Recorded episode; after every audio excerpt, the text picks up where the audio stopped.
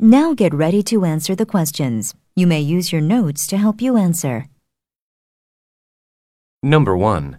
What can be inferred about the woman?